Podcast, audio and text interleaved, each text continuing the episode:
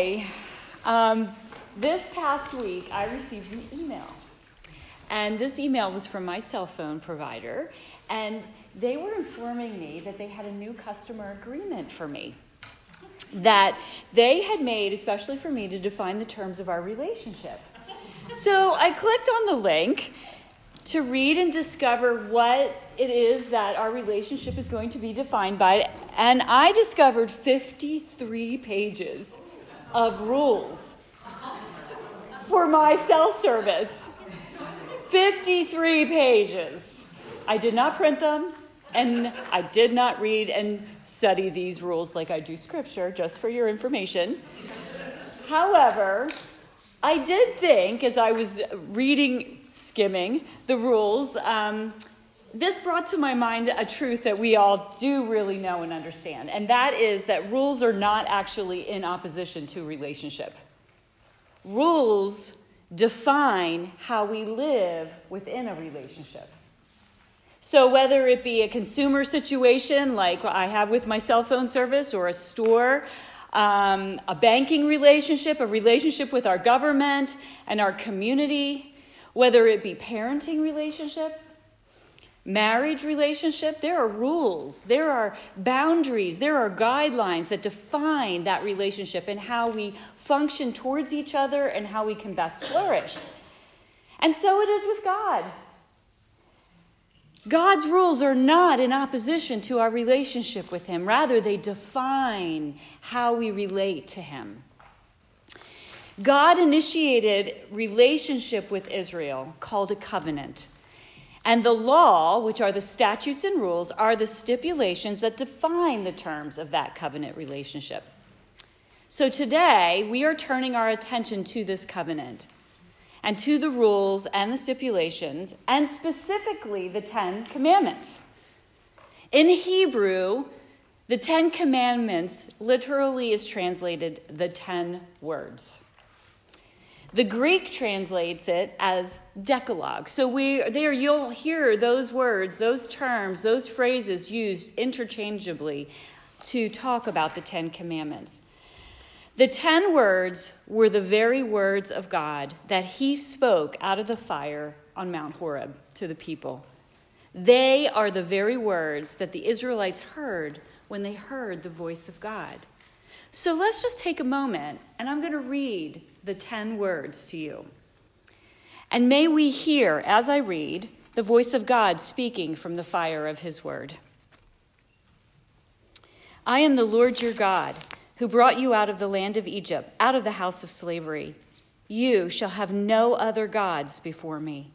You shall not make for yourself a carved image, or any likeness of anything that is in heaven above, or that is on the earth beneath, or that is in the water under the earth you shall not bow down to them or serve them. For I, the Lord your God, am a jealous God, visiting the iniquity of the fathers on the children to the third and fourth generation of those who hate me, but showing steadfast love to thousands of those who love me and keep my commandments. You shall not take the name of the Lord your God in vain, for the Lord will not hold him guiltless who takes his name in vain. Observe the Sabbath day to keep it holy as the Lord your God commanded you. Six days you shall labor and do all your work. But the seventh day is a Sabbath to the Lord your God. On it you shall do not do any work, you or your son or your daughter or your male servant or your female servant or your ox or your donkey or any of your livestock or the sojourner who is within your gates, that your male servant and your female servant may rest as well as you. You shall remember that you were a slave in the land of Egypt. And the Lord your God brought you out from there with a mighty hand and an outstretched arm. Therefore, the Lord your God commanded you to keep the Sabbath day. Honor your father and your mother as the Lord your God commanded you, that your days may be long and that it may go well with you in the land that the Lord your God is giving you. You shall not murder, you shall not commit adultery, and you shall not steal. And you shall not bear false witness against your neighbor. And you shall not covet your neighbor's wife, and you shall not desire your neighbor's house, his field, or his male servant, or his female servant, his ox or his donkey or anything that is your neighbor's. These 10 words were the very words that God Himself etched into stone.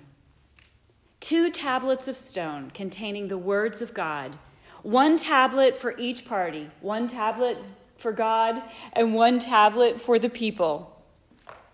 So, what in these next few minutes, what can we learn about just the 10 words based upon the fact that God spoke them and based upon the fact that He wrote them in tablets of stone? Well, one of the things we can learn is that they are transcendent. They came from God Himself, who is Himself transcendent. He is the creator of all things.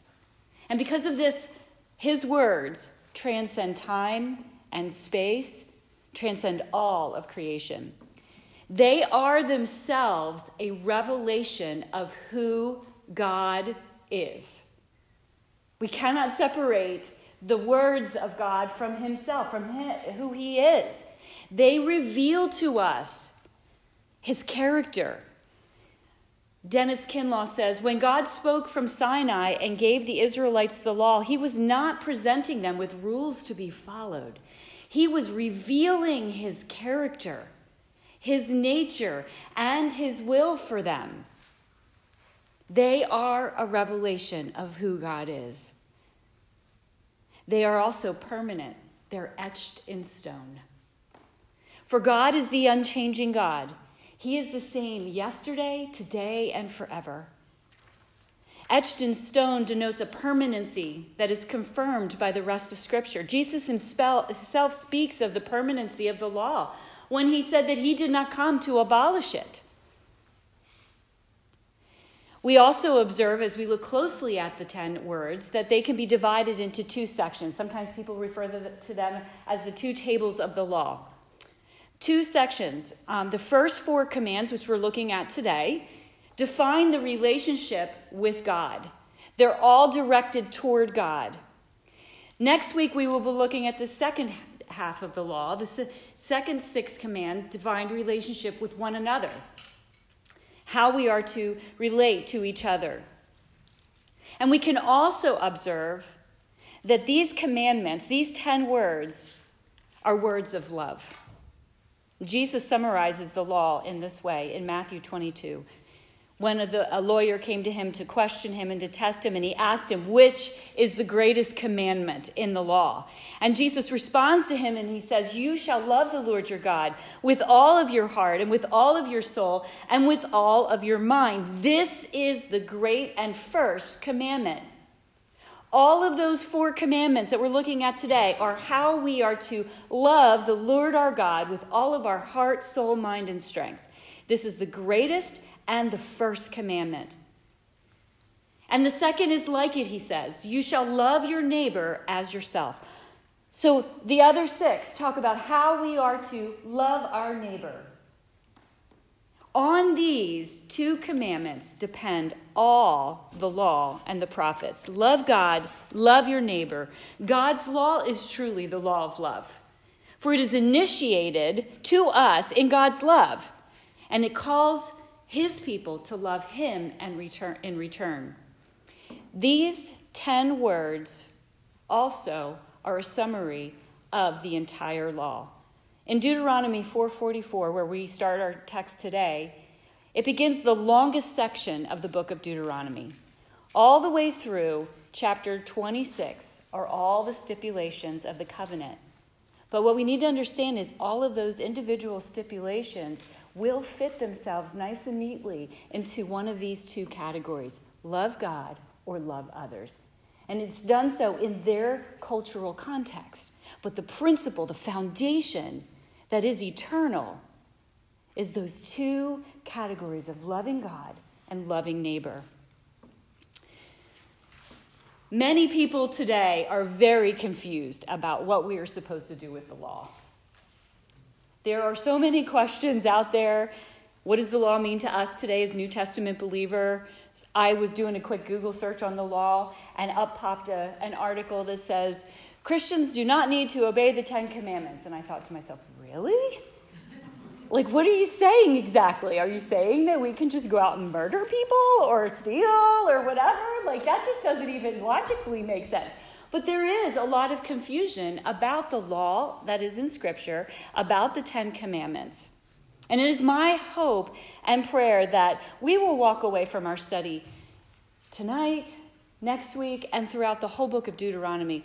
We will walk away with a better understanding of what the law means to us today in 2022 in light of who Jesus is. A couple of things to note about the law and Jesus is Jesus' relationship with the law. He did not come to abolish the law. We've already stated that it's eternal because it reflects the good character of God. Rather, he said he did come to fulfill it, and he does this in two ways. One, he fulfills it by his obedience, by walking in accordance with the law, and he does so perfectly. He is also the fulfillment of what the law was and is pointing to. So he fulfills it both by his obedience and by his person. And Jesus, in so doing, he transforms for us our relationship with the law. Listen to what John the Apostle wrote in his letter to the um, 1 John 2 7 through 8. He says, Beloved, I am writing you no new commandment. You remember John's command, John's letter or his epistle was all about loving God and loving neighbor, just like he was taught by Jesus. So he says, Beloved, I am writing you no new commandment, but an old commandment that you had from the beginning. The old commandment is the word that you have heard.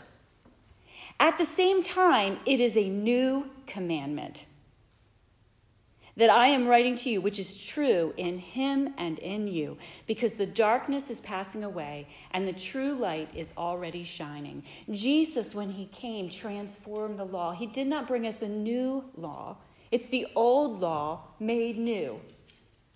He transforms it.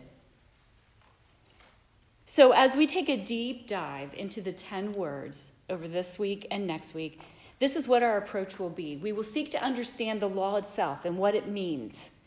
We will seek to understand how Jesus fulfills, fulfills it and seek to understand how he deepens and transforms it for us today.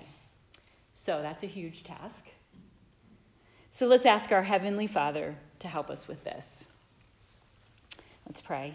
Dear Heavenly Father, we thank you so much for your word and for your law and for your covenant. And we thank you for Jesus who transforms the law for us today. And Lord, as we head into your scriptures, reading your word, help us to, to have an understanding heart. I pray that we would be open to receive your word. I pray that we would be able to see and understand what it is that you um, intended to reveal and what it is your will for us in your law and help us to understand that in light of Jesus. Lord, I pray for your blessing on our time together. I ask for clarity of thought and speech as I go forward. And I pray this in Jesus' name. Amen. All right, we are in Deuteronomy 4 44. We're going to start there. This is the law that Moses set before the people of Israel. These are the testimonies, the statutes, and the rules which Moses spoke to the people of Israel when they came out of Egypt beyond the Jordan in the valley opposite Beth Peor, in the land of Sihon, the king of the Amorites, who lived at Heshbon, whom Moses and the people of Israel defeated when they came out of Egypt. And they took possession of his land and the land of Og, the king of Bashan, the two kings of the Amorites, who lived in the east beyond the Jordan. From Aroer, which is on the edge of the valley of the Arnon, as far as Mount Sirion, that is Hermon, together with all the Arabah on the east side of the Jordan, as far as the Sea of the Arabah, under the slopes of Pisgah. So once again, we have an insert by an editor later in history who wants to remind the readers and transition the readers of this book away from the historic prologue, which we've been looking at in chapters 1 through 4, and turning their attention toward the stipulations of the law, towards the covenant, towards the big section of this book. And he does that by reminding us of the context. He reminds us of who the generation is that is receiving this, where they're sitting. He reminds that God had already begun to be faithful to his word to them by giving them a, part of their inheritance already. And they were literally in that land, they were in the part of their inheritance, the land that they had victory over against Og and Sihon. And so he brings us back and, and transitions us to um, remind us once again of the context of where we're at in the story. And then he continues on, and then Moses summoned all Israel, chapter 5, verse 1. Moses summoned all Israel and said to them, Let me stop there. All of Israel, not just some of Israel. He summoned everybody. That's every man, woman, and child. Anybody who was a part of Israel. They didn't have a separate section for the children. All of them were gathered together to hear the words of the Lord because the words of the Lord apply to all of Israel. So he summons all of Israel and he says to them, Hear, O Israel, the statutes and the rules that I speak in your hearing today, and you shall learn them and be careful to do them. That phrase, Hear, O Israel, is a phrase that is repeated several times throughout Deuteronomy. It's, it's an attention grabber. It's kind of like it made me think of when you're a mom of littles and you grab your child by their little face and their little chin and and, and kind of direct their face towards you and say, Hear me. Do you hear me? Listen to my words. I used to say that to my kids all the time. Listen to mommy's words. hear me speak to you. This is God grabbing their attention and saying, Listen to my words. Hear my words. Now, hearing is a theme that you see throughout all of Scripture. You're going you're going to hear phrases like, Let him who has ears to hear, let him hear. Today, if you hear his voice, do not harden your hearts.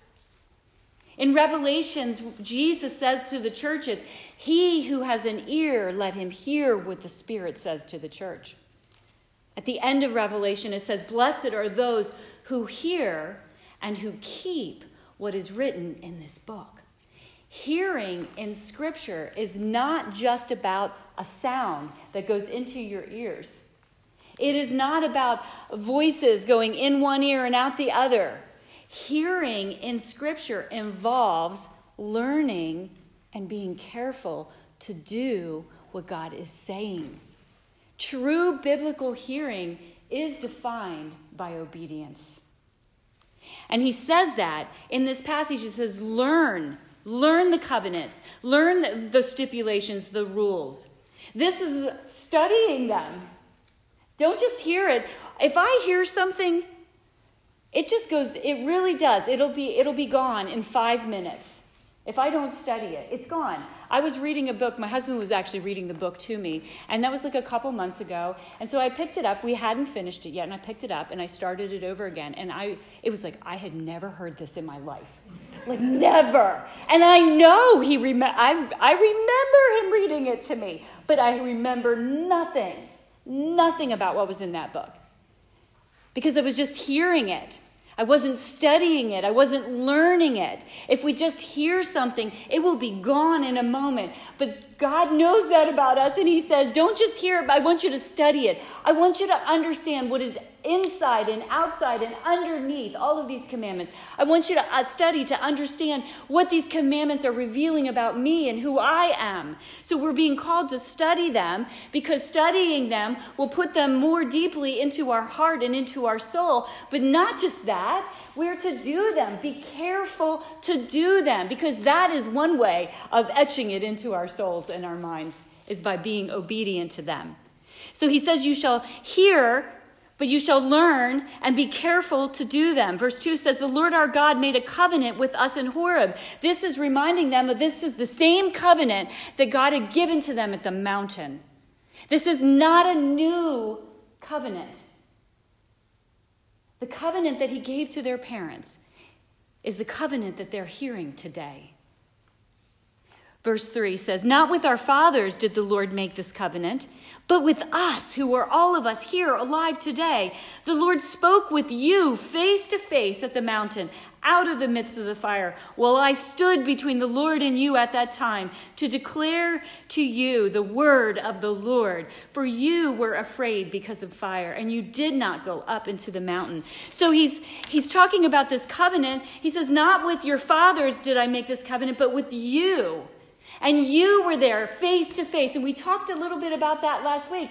God is not saying, or Moses is not saying, that God did not make this covenant with their parents, with the previous generation, but rather he's trying to make the point that the, con- the covenant is a continuation to this generation, to those of you who are alive today. It's as if you were there at the mountain face to face, as if you too were there when the fire of God spoke, when I, the Moses, the medi- mediated for you because you were so afraid that you would be destroyed. There's a continuation of the covenant. It doesn't stop with just that generation. It applied to them today. And I thought as I was reading through this, how every generation of Israelites, when they would read this out of Scripture, it was saying, For you who are alive today, for hundreds of years, they would read those words, and it would say the same thing as it does to the second generation. It would say that this covenant is a covenant God made with you at Horeb. You were face to face with Him. The covenant that God made passed from generation to generation, it was consistent. Let's move on. He said, verse 6 I am the Lord your God, who brought you out of the land of Egypt, out of the land of slavery. Right away, before he gets into anything, God reveals himself to his people. God is constantly revealing himself. He's revealing himself as the king who is seeking and initiating a covenant with this people the great king, and he reveals his name to them I am the Lord, Yahweh. Yahweh is his most personal covenantal name, and it means that he is present, that he is accessible, and he is near to those who call on him. I am Yahweh, your God, Elohim. Elohim is the name for God, creator. He is their creator. He reveals himself not just as the personal God, but their creator God, one who is full of power and might. And he is their God. Do you hear the intimacy in this covenant relationship? He is a God who is near, he is their personal God. He will be with his people and they will be with him. There's this intimacy that he is revealing to them in this sentence. I am the Lord your God. And not only that, but I brought you out of the land of Egypt, out of the house of slavery. The Ten Commandments and the law are founded upon redemption, upon grace. They follow grace. It's so important for us to understand this.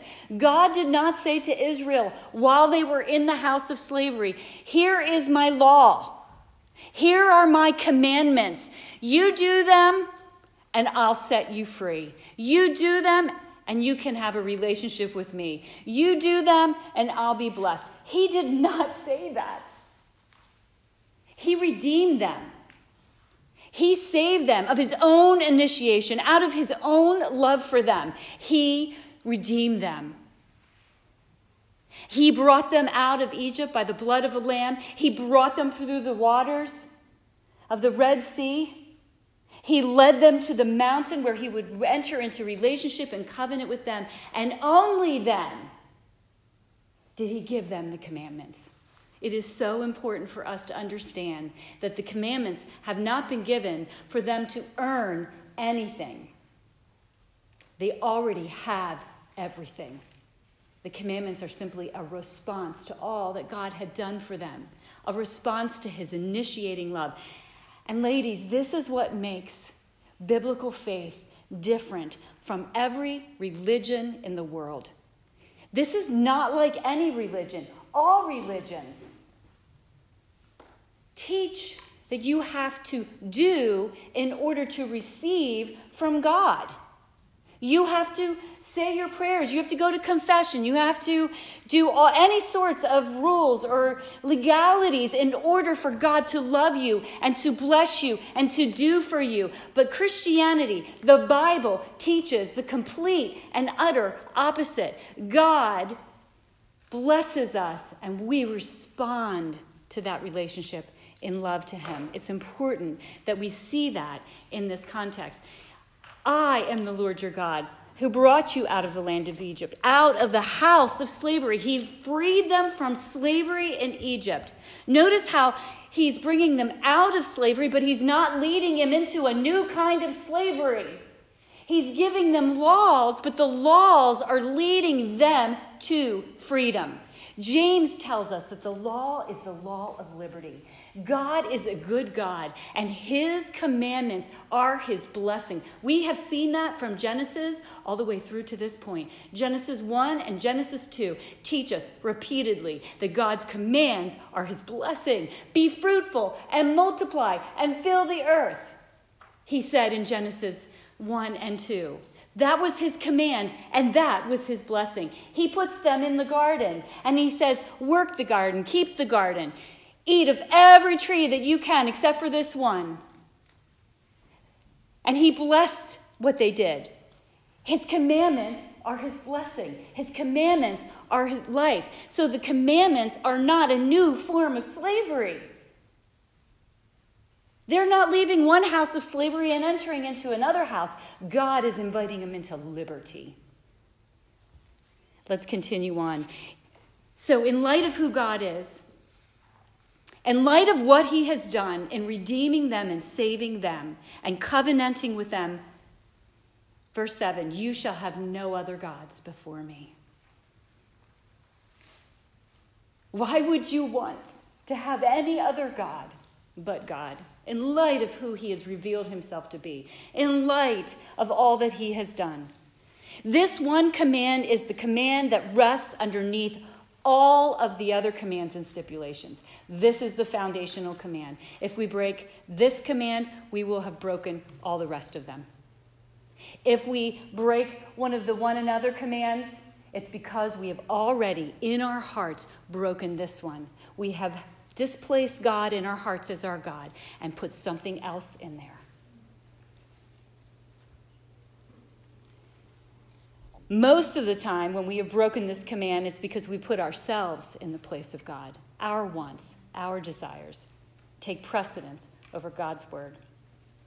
God is calling us to have no other gods before Him. He's calling us to an exclusive relationship with Him.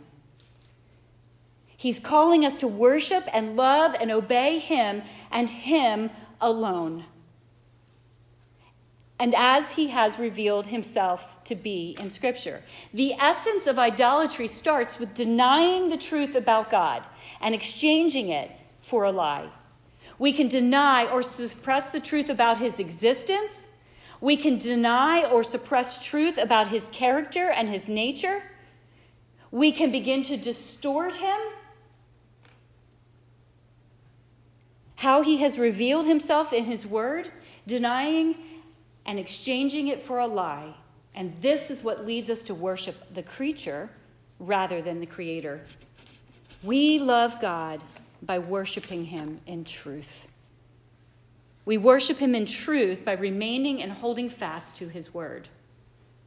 Now, the second commandment that we see in verse 8 is basically just a continuation of the first commandment.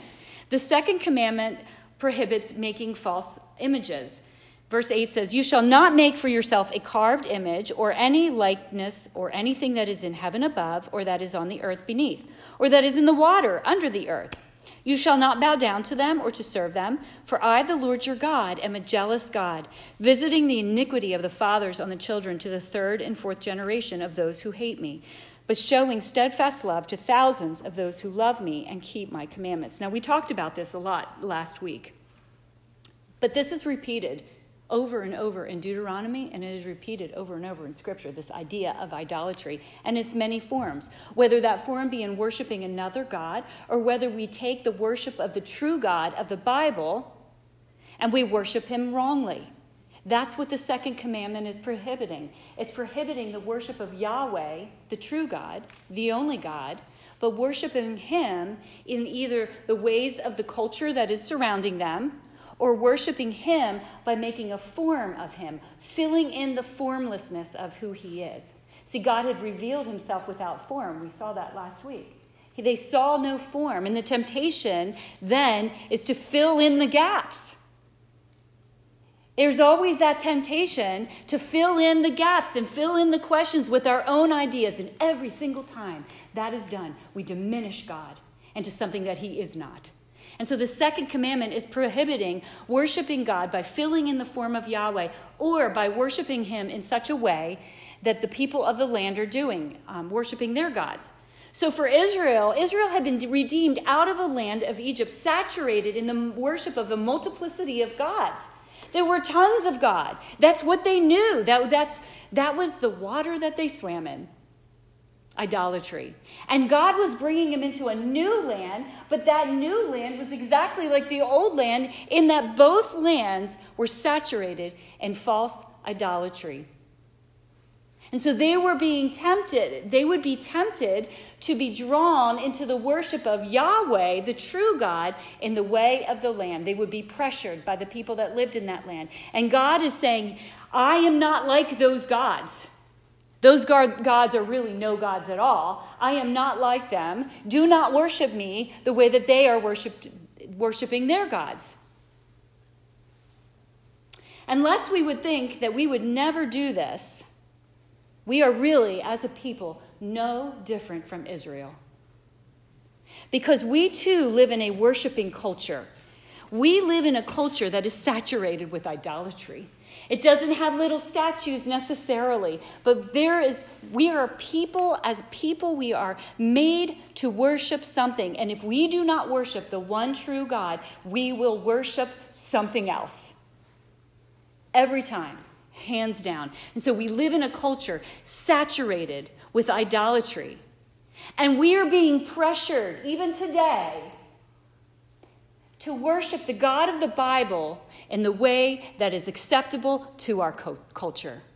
They have no problem with us worshiping God as long it doesn't bring, bring any condemnation on their lifestyle.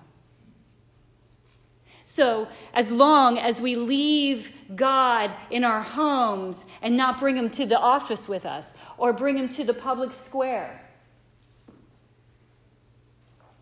we can do break this commandment today by denying what God's word says about judgment and salvation and just preach a gospel that love wins. Breaking this law, the commandment tells us, etched in stone, look at verses 8 and 9, is hatred of God. When we choose to worship another God, or worship God in the way that is not in truth, the commandments tell us that this is hatred of God. It's a, there's no in between in this. You either love God or you hate God. He says, You shall, um, for I, the Lord your God, am a jealous God, visiting the iniquity of the fathers on the third to the fourth and on the children to the third and fourth generation of those who hate me now, he's not saying that he's bringing condemnation on people's children for their sin. But what he's saying is there's a legacy that is passed down from generation to generation of those who hate me. That legacy that you're passing is hatred of God. But also, don't miss the fact that it says that those who show steadfast love, those who love him by honoring him and keeping his commandments, he will show steadfast love to thousands of those who love me and keep my commandments. So the generational, the passing down generation to generation can go in two different directions. We can pass down our apathy or our hatred, or we can pass down our love for God. In a couple weeks, we're going to be looking at the Shema. And one of the big things about the Shema is to love the Lord your God with all your heart and teach that to your children. So there's a generational piece to this that should make us think soberly about how we are interacting and how what our perspective is on God and how we are worshiping God. Are we worshiping him alone or are we worshiping him in the way our culture would be pleased with rather than pleasing God? Now, Jesus, when he entered into our world, when he took on flesh, he too entered a land filled with idolatry. There was Roman idolatry that was pervasive and as perverted as ours is today. There was Jewish idolatry, which took their traditions and held them over God's word. But he never once wavered, did he? Never once did he waver in his love for God and his obedience to God. He never once worshiped anybody but his Father. And even when he was personally attacked by Satan, he responded with the words of Scripture that say, You shall worship the Lord your God, and him only shall you serve. Jesus fulfilled the law by being careful to love and worship God and obey God alone every single minute of his life, from his birth all the way up to the cross. But he also fulfilled the law because he is God. He's God in the flesh. His entire earthly ministry, he made this claim with his words and he validated this claim with his actions. He showed that he was and is the great I am, Yahweh, the one who appeared to Moses in the wilderness, Yahweh, the one who appeared on Mount Horeb. He showed that he was and is by making seven I am statements in the book of John. And his miraculous works showed that he is the great God, the great I am. He calmed storms. He healed the sick. He opened the eyes of the blind. He raised the dead. He showed that he was and is the great I am, even when demons, when the demons and Satan left his presence because he just spoke the word go. That's all he had to do was say go, and they went. Jesus himself is the fulfillment of the second commandment, for he is why they were not to fill in the form. Because God himself would fill in the form with his son, the Lord Jesus. He alone is the image of the invisible God, the exact imprint of his nature. And Jesus fulfills these two commandments and he transforms them for us so that we are able to keep these commandments when we worship Jesus as God. And we worship Him by loving Him and obeying Him and serving Him in truth. Let's continue on. You shall not take the name of the Lord your God in vain. For the Lord your will not hold him guiltless who takes his name in vain. Now, every time I hear this commandment, I think, aha, this is what I can do. This is what I can do. I will not take Jesus' name in vain ever. I will not say his word as a swear word or anything like that. Because that's how it was taught to me as a child. I thought that was the only thing that this commandment was talking about. Oh, was I wrong? Oh, my goodness, was I wrong? This command is so much more than that. In the ancient Near Eastern culture, the name of a god was considered to contain implicit power. In that cultural context that Israel is living in, they would call on the name of their deity to get magic power for their own personal gain and advantage. So they would call on the name of their god so they could curse somebody or bless or get blessing for themselves or to get wealthy or to get power. And God is saying, and this really is, if you can see it, a continuation of commandment number two. You will not worship me in the way of the other idolaters that are around you.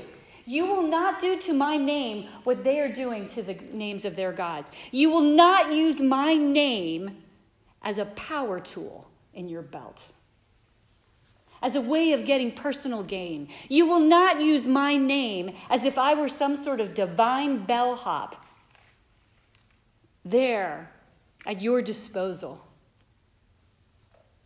Why? Why? What's in a name? Because of God's name. God's name is his revelation of himself. You cannot separate his name from his person. His name reveals his character and, his, and all of his traits. Listen to some of the names of God that we have in the Old Testament.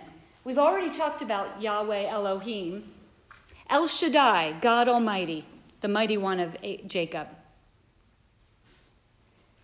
Yahweh Jireh, the Lord will provide. Do you hear how God is revealing himself through his name? Yahweh Rapha, the Lord who hear, heals. Yahweh Nisi, the Lord our banner. Yahweh Mkadesh, the Lord who sanctifies, who makes holy. Yahweh Shalom, the Lord our peace.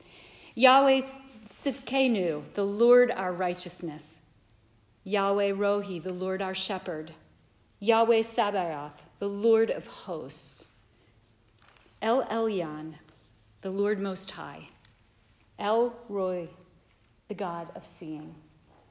God reveals himself in his names, his character, and his nature, and we cannot separate his name from who he is. And because of who God is, his name is to be revered, not treated as profane, not treated as vanity or as worthless. That's what it means to treat his name in vain, to treat him as worthless.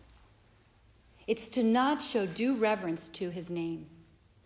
Not only that, but scripture teaches us that God put his name on Israel. Number 627 says, You shall put my name on the people of Israel, and I will bless them. As God put his name on the, this people, he's saying, I will dwell in their midst. This people are my redeemed people. They are set apart as holy. But just like in the Old Testament, God has put his name on New Testament believers as well. When we are baptized after receiving Christ as our Savior, what are we baptized into? Into the name of the Father and the Son and the Holy Spirit. He puts his name on us.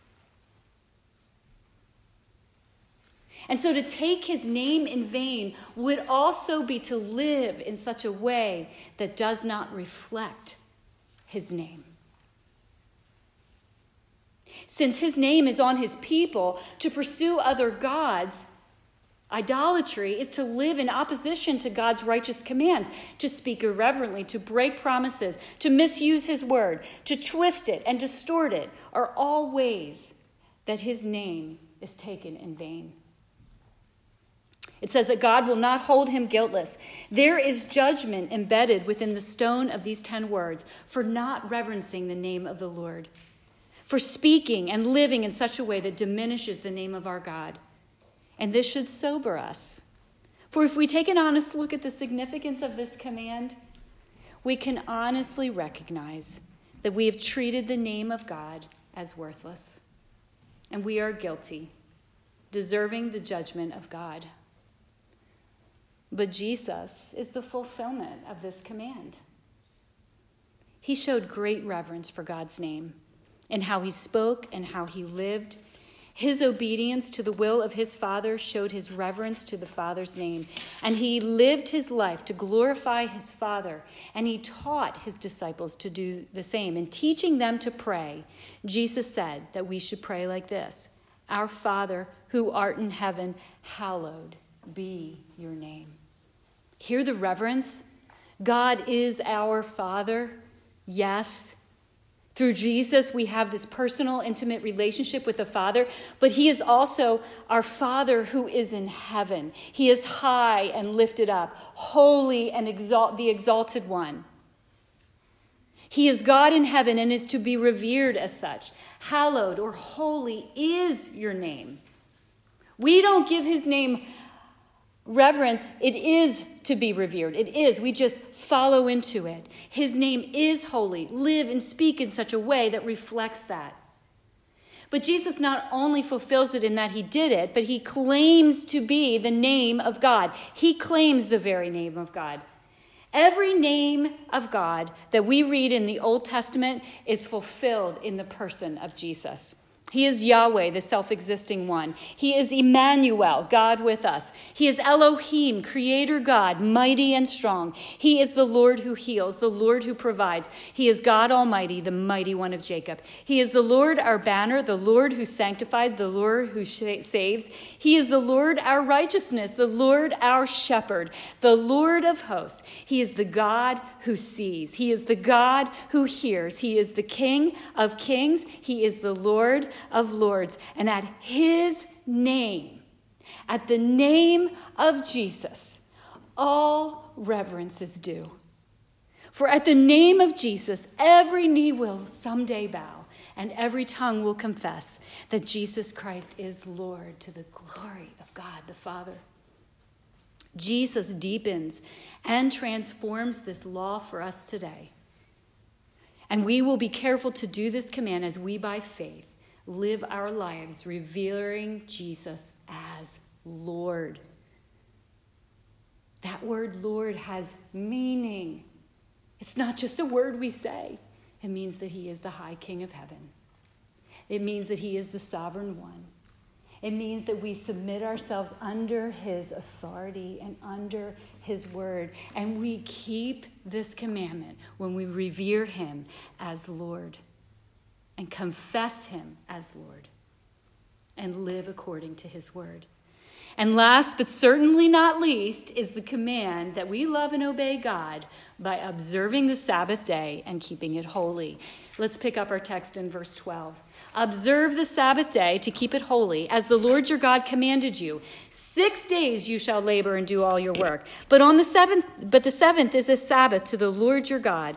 On it you shall not do any work, you or your son or your daughter or your male servant or your female servant or your ox or your donkey or any of your livestock or the sojourner who is within your gates, that your male servant and your female servant may rest as well as you.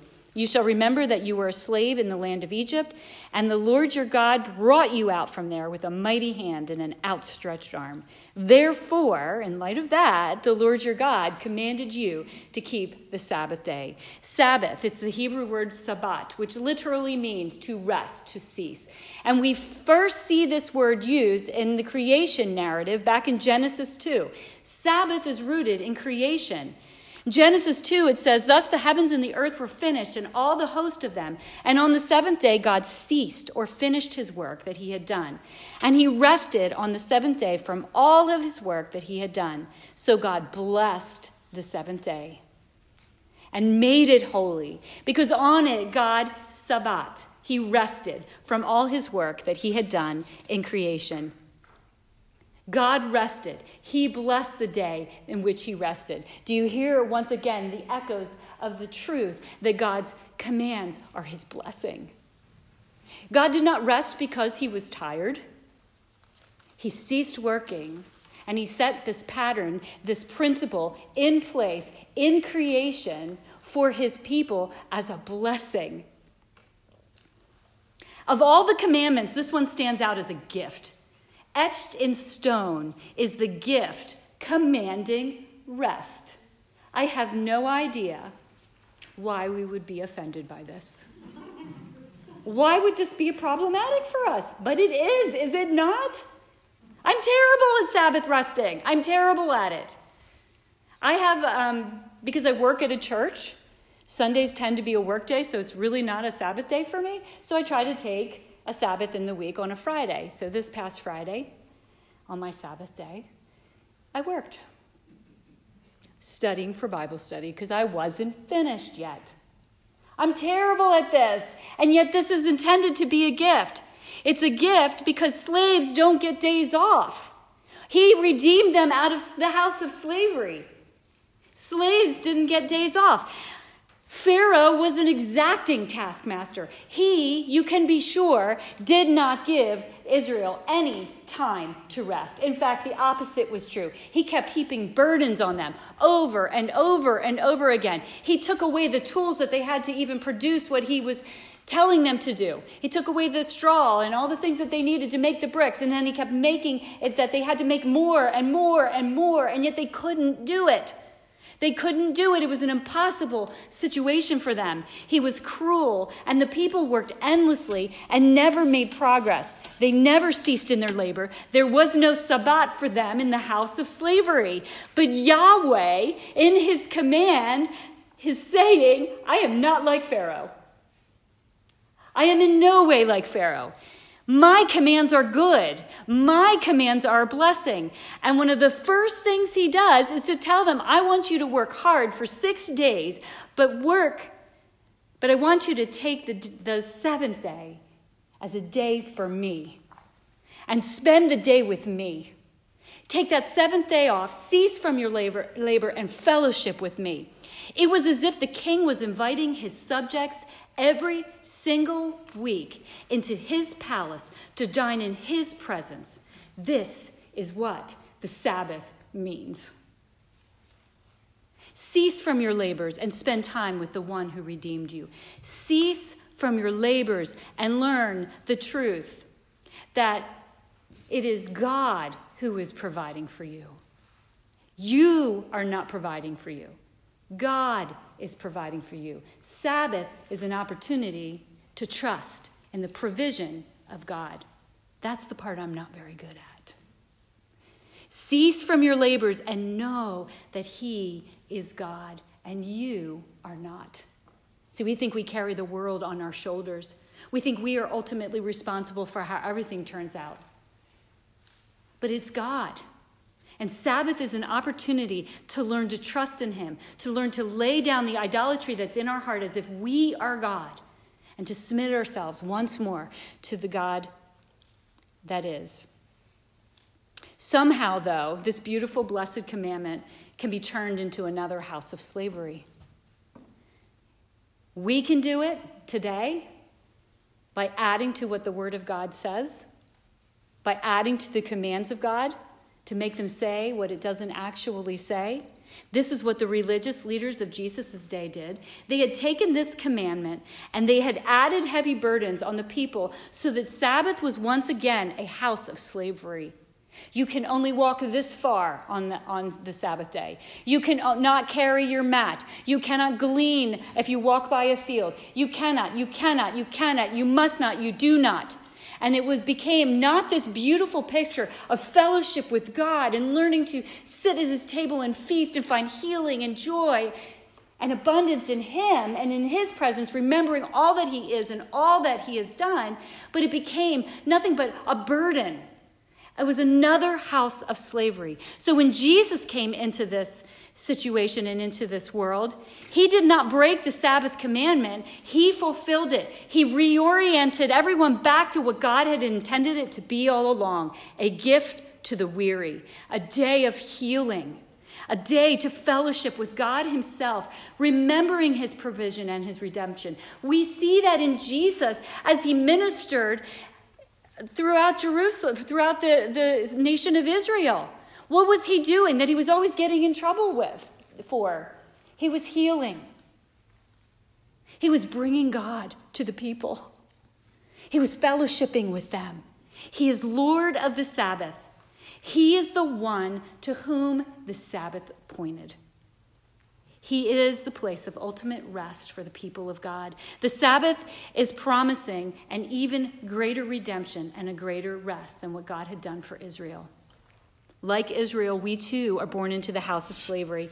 We are working endlessly to get from underneath, get out from underneath the weight of our sin, out from underneath our shame, get out from underneath the condemnation of the law. This law that we have spent so much time looking at this week and we'll be looking at even more next week is a heavy weight of condemnation. Is it not? It's a heavy weight of condemnation on our shoulders if we are quite honest, because this law demands perfection, perfect obedience. And as we have gone through just the first four commandments, we have seen, if we are honest, that we fall very short of that. And we feel the weight of that law on us. We feel the weight of our sinfulness. We feel the weight of that. We are all under condemnation of the penalty of breaking God's perfect, beautiful, good law. And just like Israel was crushed under the weight of Pharaoh's demands, we are crushed under the weight of the law. But there's a huge difference because God is not like Pharaoh. Pharaoh gave them nothing to help them, just made it harder and harder and harder. Bricks without straw and without tools. It was impossible for them to do what was expected. But it's impossible for us to obey the law too. But God gives us everything we need in Jesus. Jesus said, Come to me, all who are weary and heavy, heavy burdened, and I will give you rest. Take my yoke upon you and learn from me, for I am gentle and lowly in heart. We can experience true spiritual rest, soul rest with God because Jesus was crushed in our place. Because God did not hold him guiltless, we can stand guilt free. We have broken God's law every day of our lives. We will continue to do that until we meet Him face to face. And yet, because Jesus was crushed under the penalty, we can stand forgiven, free, without guilt, without shame anymore because of Jesus. We come to Jesus by faith. When we put our trust in Him, we are entering into the true soul rest and fellowship with God our King. Jesus fulfilled the fourth commandment, and He has transformed it for us today. And we get to celebrate and observe the Sabbath rest that we have in Him as we gather together on the first day of the week to worship the Lord Jesus as our God in the midst of a community of believers. So, in conclusion, for those of us who are believers today, who have by faith trusted in Jesus' righteousness, the law is no longer crushing to us. We can hear the demands of the law and we can recognize how far we fall short of it.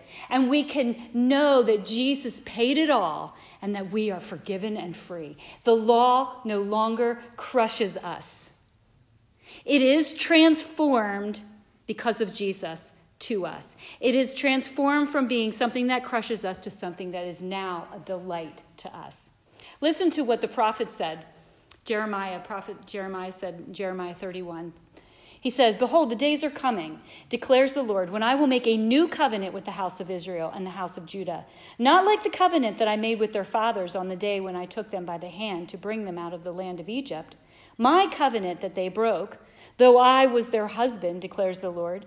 For this is the covenant that I will make with the house of Israel after those days, declares the Lord. I will put my law within them, and I will write it on their hearts and I will be their God, and they will be my people. Ezekiel said almost the same thing when he said, I will give them one heart, and a new spirit I will put within them. I will remove the heart of stone from their flesh and give them a heart of flesh, so that they may walk in my statutes and keep my rules and obey them. And they shall be my people, and I will be my, their God. These prophets are pointing to the time when Jesus would come, to the work that Jesus would do and what is going to happen in the new covenant that was purchased by the blood of Jesus.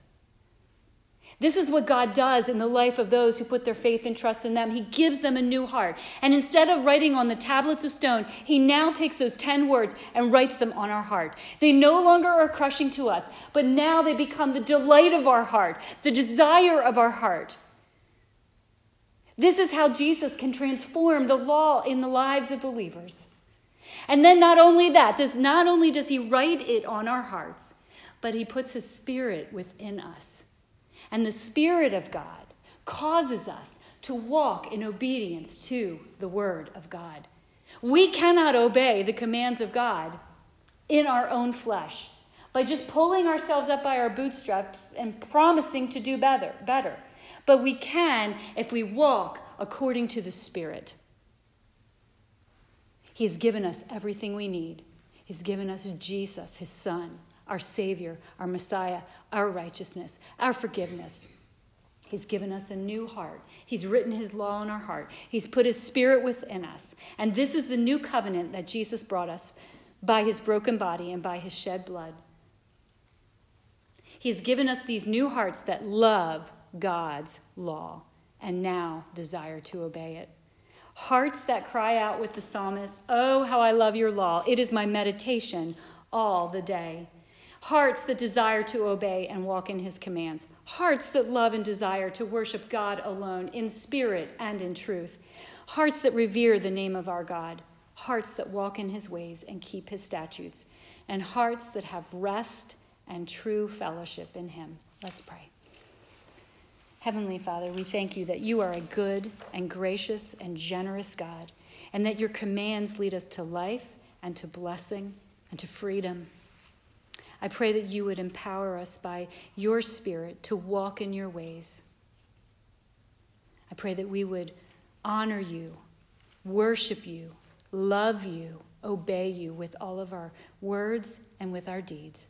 And I pray this in the powerful and precious name of our Lord and our Savior, Jesus. Amen.